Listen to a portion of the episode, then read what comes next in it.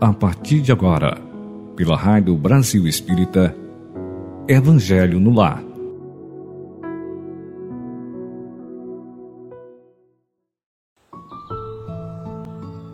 Estimados ouvintes da Rádio Brasil Espírita, bom dia, boa tarde, boa noite ou onde quer que você esteja.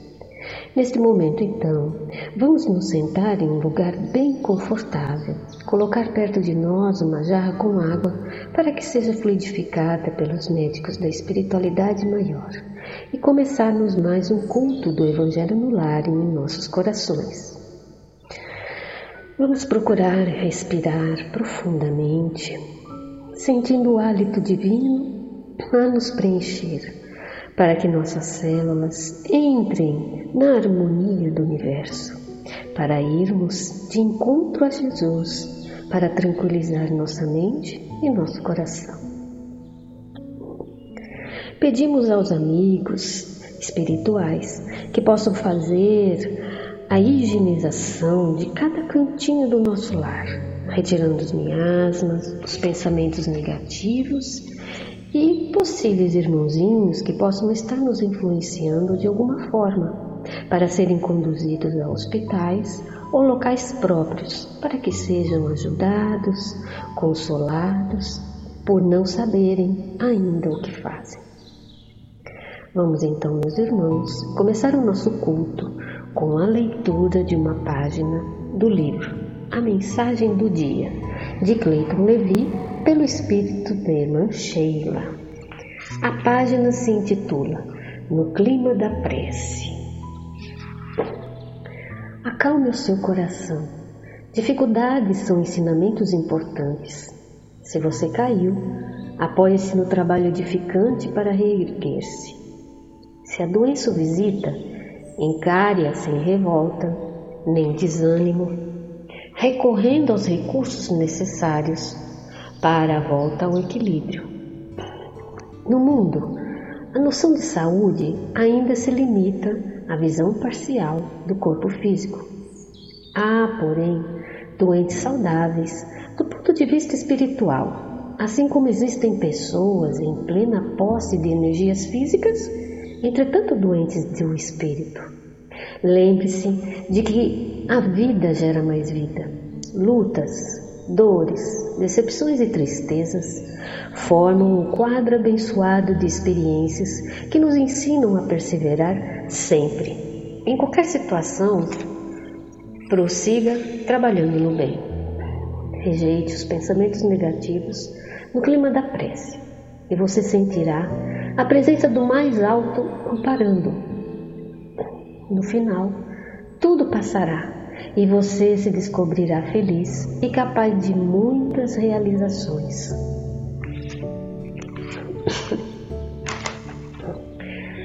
Vamos, meus irmãos, fechar os nossos olhos do corpo e abrir os nossos olhos da alma para a nossa prece, agradecendo a oportunidade de estarmos aqui reunidos em nome de Jesus, pelas bênçãos do nosso Pai Maior pela sua misericórdia, de nos proporcionar o melhor para a nossa vida, de que tudo está certo, no momento certo de agir, que nós estamos aqui reunidos para mais este Evangelho de luz e aprendermos o melhor e aprendermos o que devemos fazer com as nossas atitudes, para que possamos, Senhor, seguir o caminho reto, o caminho do bem, pedindo essa espiritualidade tão querida que nos envolva em suas bênçãos, nos dando a calma, a lucidez, para entendermos um pouquinho mais esta doutrina, entender o Evangelho do Cristo que fala de amor, de compreensão e de respeito ao próximo. Que possamos abrir os nossos corações para compreender e, acima de tudo, praticar as lições e as reflexões que aqui iremos ter. Fique conosco, queridos amigos, hoje e sempre, graças a Deus. Amigos, então vamos continuar a nossa leitura do livro Jesus no Lar. É uma obra psicografada por Francisco Cândido Xavier, pelo espírito Meio Lúcio. E é o item 9 que fala o mensageiro do amor. Falava-se na reunião com respeito à preponderância dos sábios na terra, quando Jesus tomou a palavra e contou, sereno e simples. Há muitos anos, quando o mundo perigava em calamitosa crise de ignorância e perversidade, o poderoso Pai enviou-lhe um mensageiro da ciência, com a missão de entregar-lhe gloriosa mensagem de vida eterna. Tomando forma nos círculos da carne, o esclarecido obreiro fez-se professor e sumamente interessado em letras, apaixonou-se exclusivamente pelas obras da inteligência, afastando-se enojado da multidão inconsciente e declarando que vivia numa vanguarda luminosa, inacessível à compreensão das pessoas comuns. Observando-o incapaz de atender aos compromissos assumidos, o Senhor, compassivo, providenciou a viagem de outro portador da ciência, que, decorrido algum tempo, se transformou em médico admirado. Ao arauto da providência, refugiou-se numa sala de ervas e beberagens, interessando-se tão somente pelo contato com enfermos importantes, habilitados à conceição de grandes recompensas, afirmando que a plebe era demasiado mesquinha para cativar-lhe a atenção. O Todo-Poderoso determinou então a vinda de outro emissário da ciência, que se converteu em guerreiro célebre. Usou a espada do cálculo com maestria, pôs-se à ilharga de homens astuciosos e vingativos e afastando-se dos humildes e dos pobres, afirmava que a única finalidade do povo era de salientar a glória dos dominadores sanguinolentos. Contristado com tanto insucesso, o Senhor Supremo expediu outro missionário da ciência, que em breve se fez primoroso artista. Isolou-se nos salões ricos e fartos, compondo música que embriagasse de prazer o coração dos homens provisoriamente felizes, e afiançou que o populacho não lhe seduzia a sensibilidade que ele mesmo acreditava excessivamente avançada para o seu tempo. Foi então que o excelso pai, preocupado com as tantas negações, ordenou a vinda de um mensageiro de amor aos homens. Ah, esse outro enviado enxergou todos os quadros da terra com imensa piedade. Compadeceu-se do professor, do médico, do guerreiro e do artista, tanto quanto se comoveu ante a desventura e a selvageria da multidão e, decidido a trabalhar em nome de Deus, transformou-se no servo diligente de todos. Passou a agir em benefício geral e, identificado com o povo a que viera servir, sabia desculpar infinitamente e repetir mil vezes o mesmo esforço ou a mesma lição. Se era humilhado ou perseguido, buscava compreender na ofensa um desafio benéfico a sua capacidade de desdobrar-se na ação regeneradora, para testemunhar reconhecimento à confiança do Pai que o enviara. Por amar sem reservas os seus irmãos de luta, em muitas situações foi compelida a orar e pedir o socorro do céu. Perante as garras da calúnia e do sarcasmo, entretanto, entendia nas mais baixas manifestações da natureza humana, dobrados motivos para consagrar-se com mais calor à melhoria dos companheiros animalizados, que ainda desconheciam a grandeza e a sublimidade do Pai benevolente que lhes dera o ser.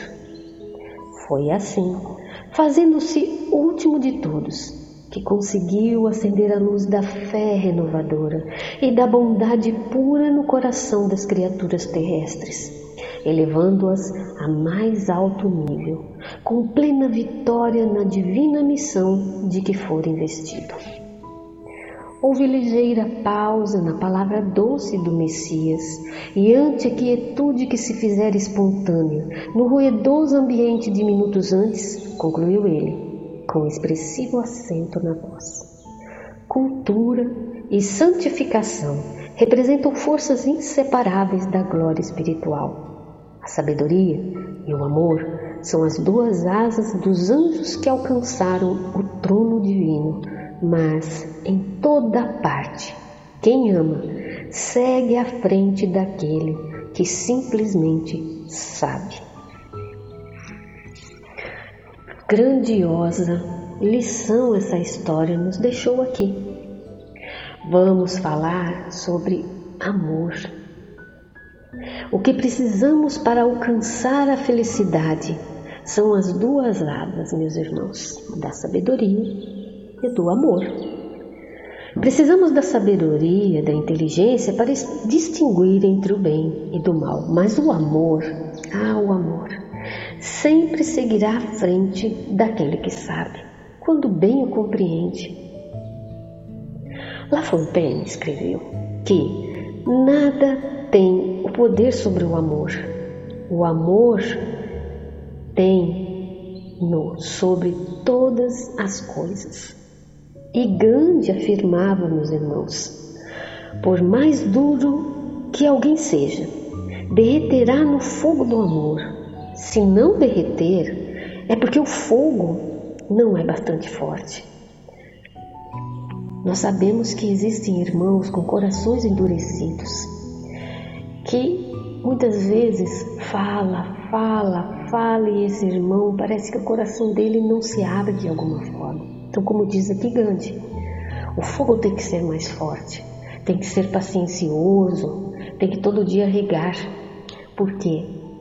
Que nem aquele ditado que diz: água mole, pedra dura, tanto bate até que fura.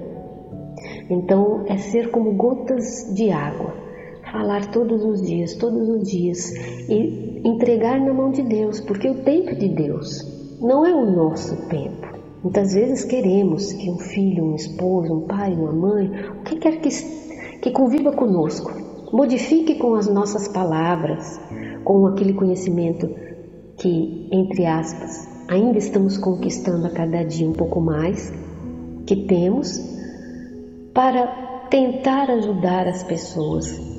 E queremos que de um dia para o outro ele comece a se modificar. E não é assim. O outro, assim como nós, temos que sentir essa modificação, sentir no âmago do nosso ser. E para isso, leva tempo. O amor, meus irmãos, ele, ele não surge completo.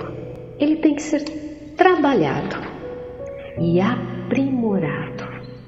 Quanto mais nós aplicarmos o amor, mais ele vai florescer dentro de nós. E quanto mais ele é repartido, ele é ele mais se multiplica em poder, em valor, em significado.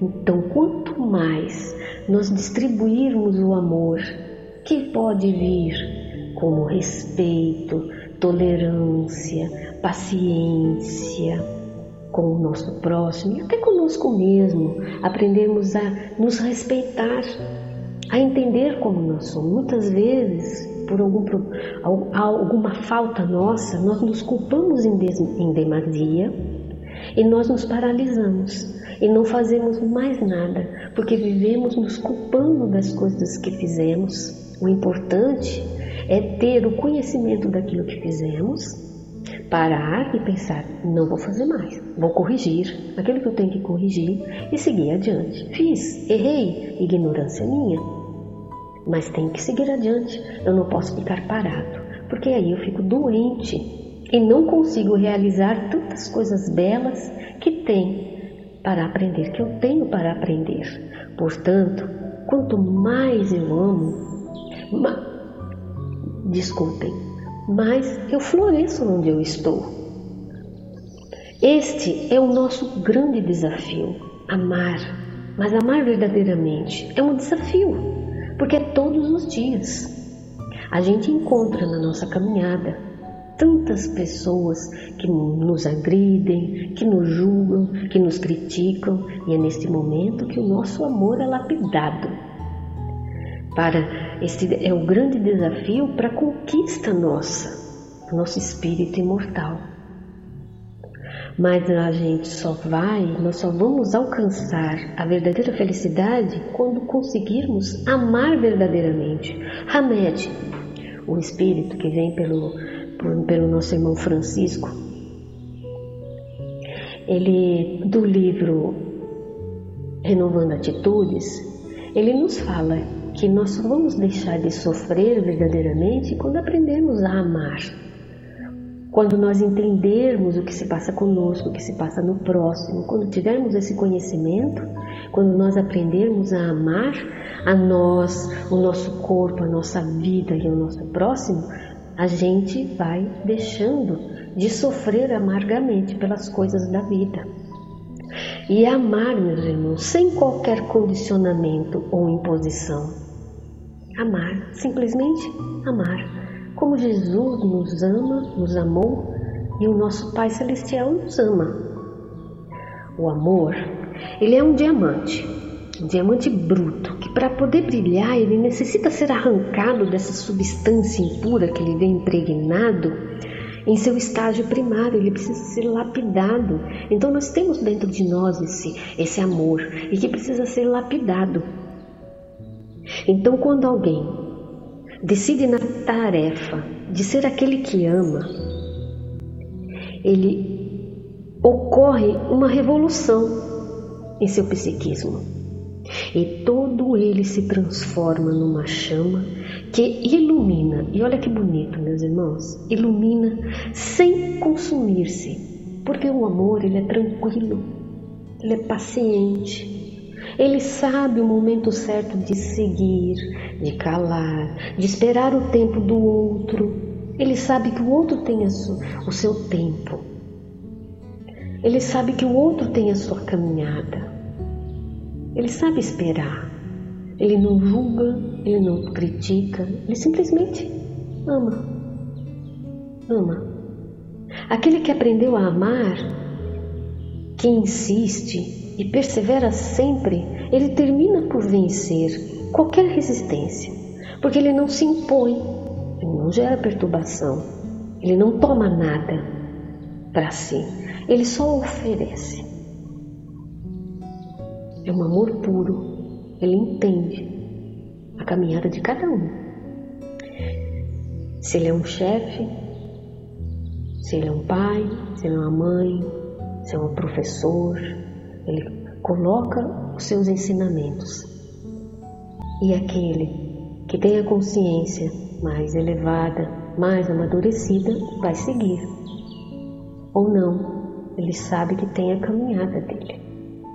Então, quando os relacionamentos humanos experimentarem o estímulo do amor, os famigerados adversários da sociedade, que é as guerras, as calamidades, a fome, a violência e os vícios, egoísmo, orgulho, vaidade, mesquinhez, prepotência, melindres, tudo isso vão desaparecer naturalmente, será uma sociedade melhor. O homem que começar a se regenerar internamente, porque tudo começa dentro de nós. Onde está o reino de Deus? Dentro de nós. Dentro de nós. Há muitas moradas na casa do meu Pai. As moradas são os diversos mundos, tanto da matéria como os mundos de cada espírito que habita dentro de nós, que tem que ser melhorado, é de dentro para fora. Procurar ler mais livros bons, procurar trabalhar em caridade com o nosso irmão, sendo tendo respeito, entendendo que, que esse irmão tem a sua caminhada.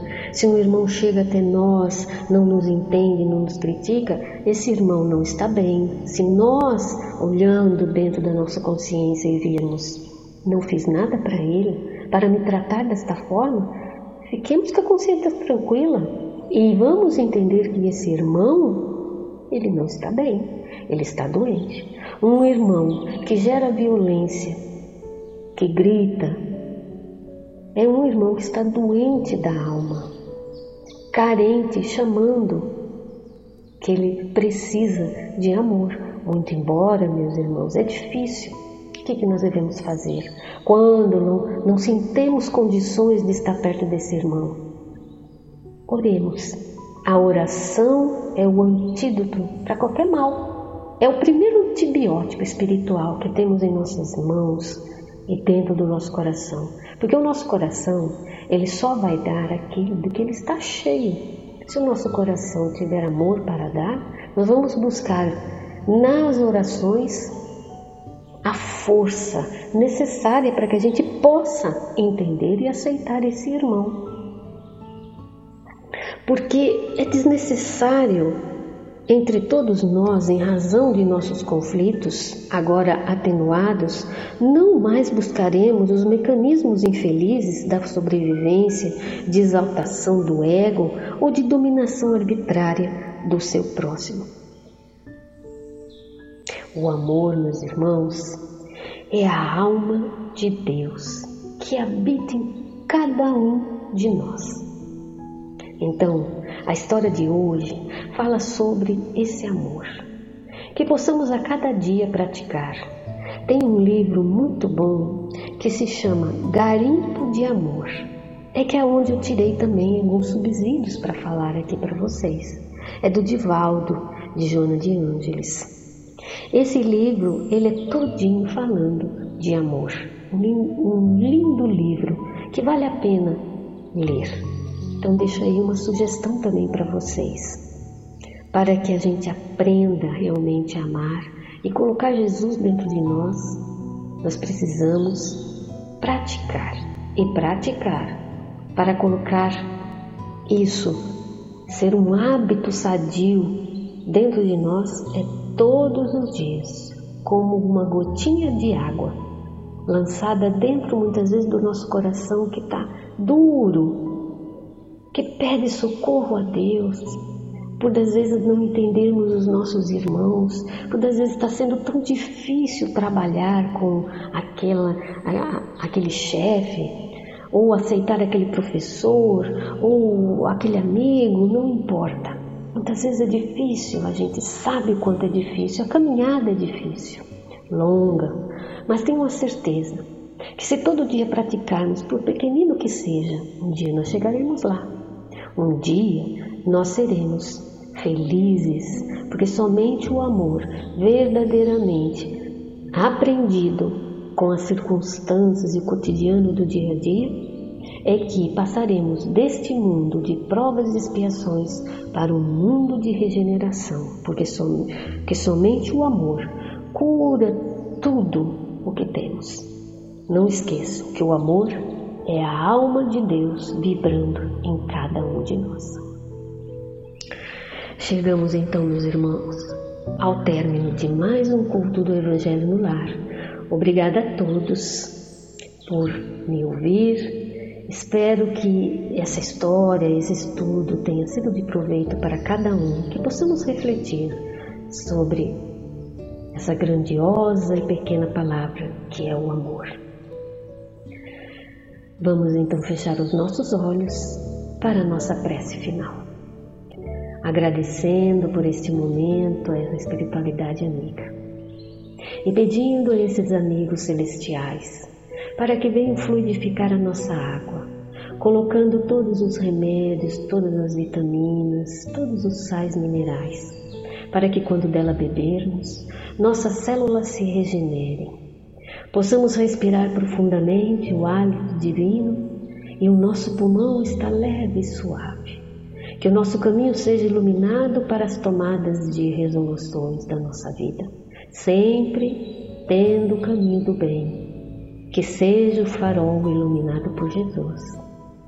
Que as bênçãos do nosso Pai Celestial, com esse passe curativo, venha curar as chagas da nossa alma, do nosso corpo, mas principalmente da nossa alma, para que eu possa entender e compreender os nossos irmãos de caminhada, para que eu tenha coragem, para que eu tenha paciência, tolerância, para que eu tenha calma, lucidez de escolhas, para que eu coloque em prática o Evangelho de Cristo a todos os momentos da minha vida, no exato momento que tenho que praticá-lo, que é no momento da insensatez, que é no momento da intolerância, da impaciência, das injustiças e das calúnias, que nesse momento eu possa praticar realmente o Evangelho do Cristo, colocando sempre o amor em primeiro lugar. Mas que eu saiba, Senhor, aprender as lições da vida sempre que elas venham até mim, com calma, com paciência. Que Jesus abençoe os nossos, os nossos lares, cada cantinho do nosso lar. Abençoe aqueles nomes que estão nos cadernos de prece, em nossa mente, aqueles parentes, amigos que convivem conosco ou estão longe. Que Deus abençoe também a todos aqueles que estão no plano espiritual, parentes e amigos que já se foram e que estão trabalhando do outro lado, Senhor, para um dia nos recebermos. Paz e amor à nossa humanidade, aos nossos governantes, que todos possam o discernimento, que somente a paz entre os povos e o amor, quando sobressaltar, todos serão felizes, porque Deus ama todos nós, somos seus filhos e esta terra é a nossa herança, como todo o universo. Fique conosco, queridos amigos, hoje, agora e sempre. Graças a Deus.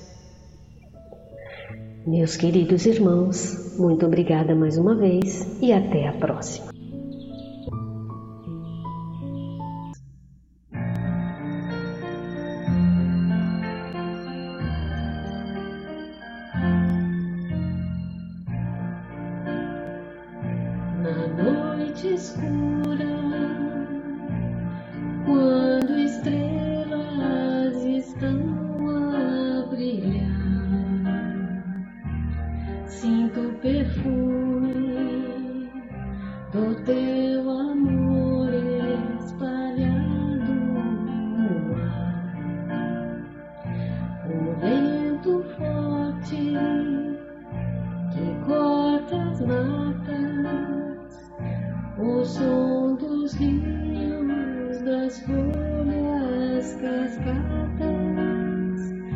disse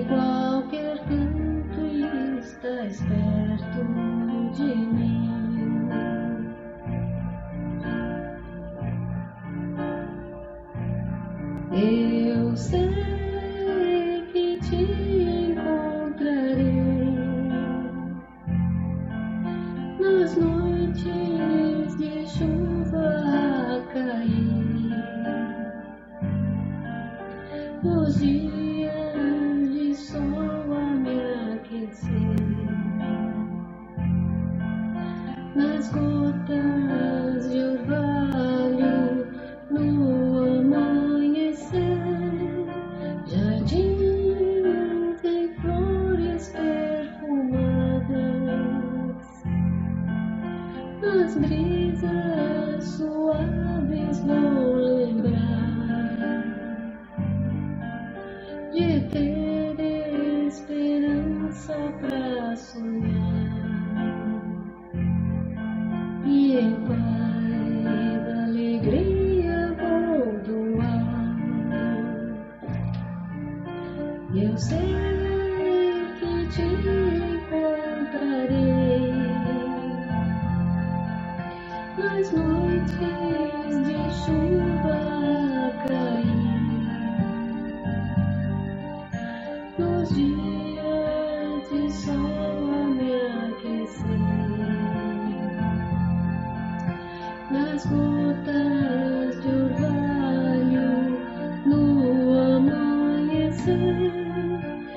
You.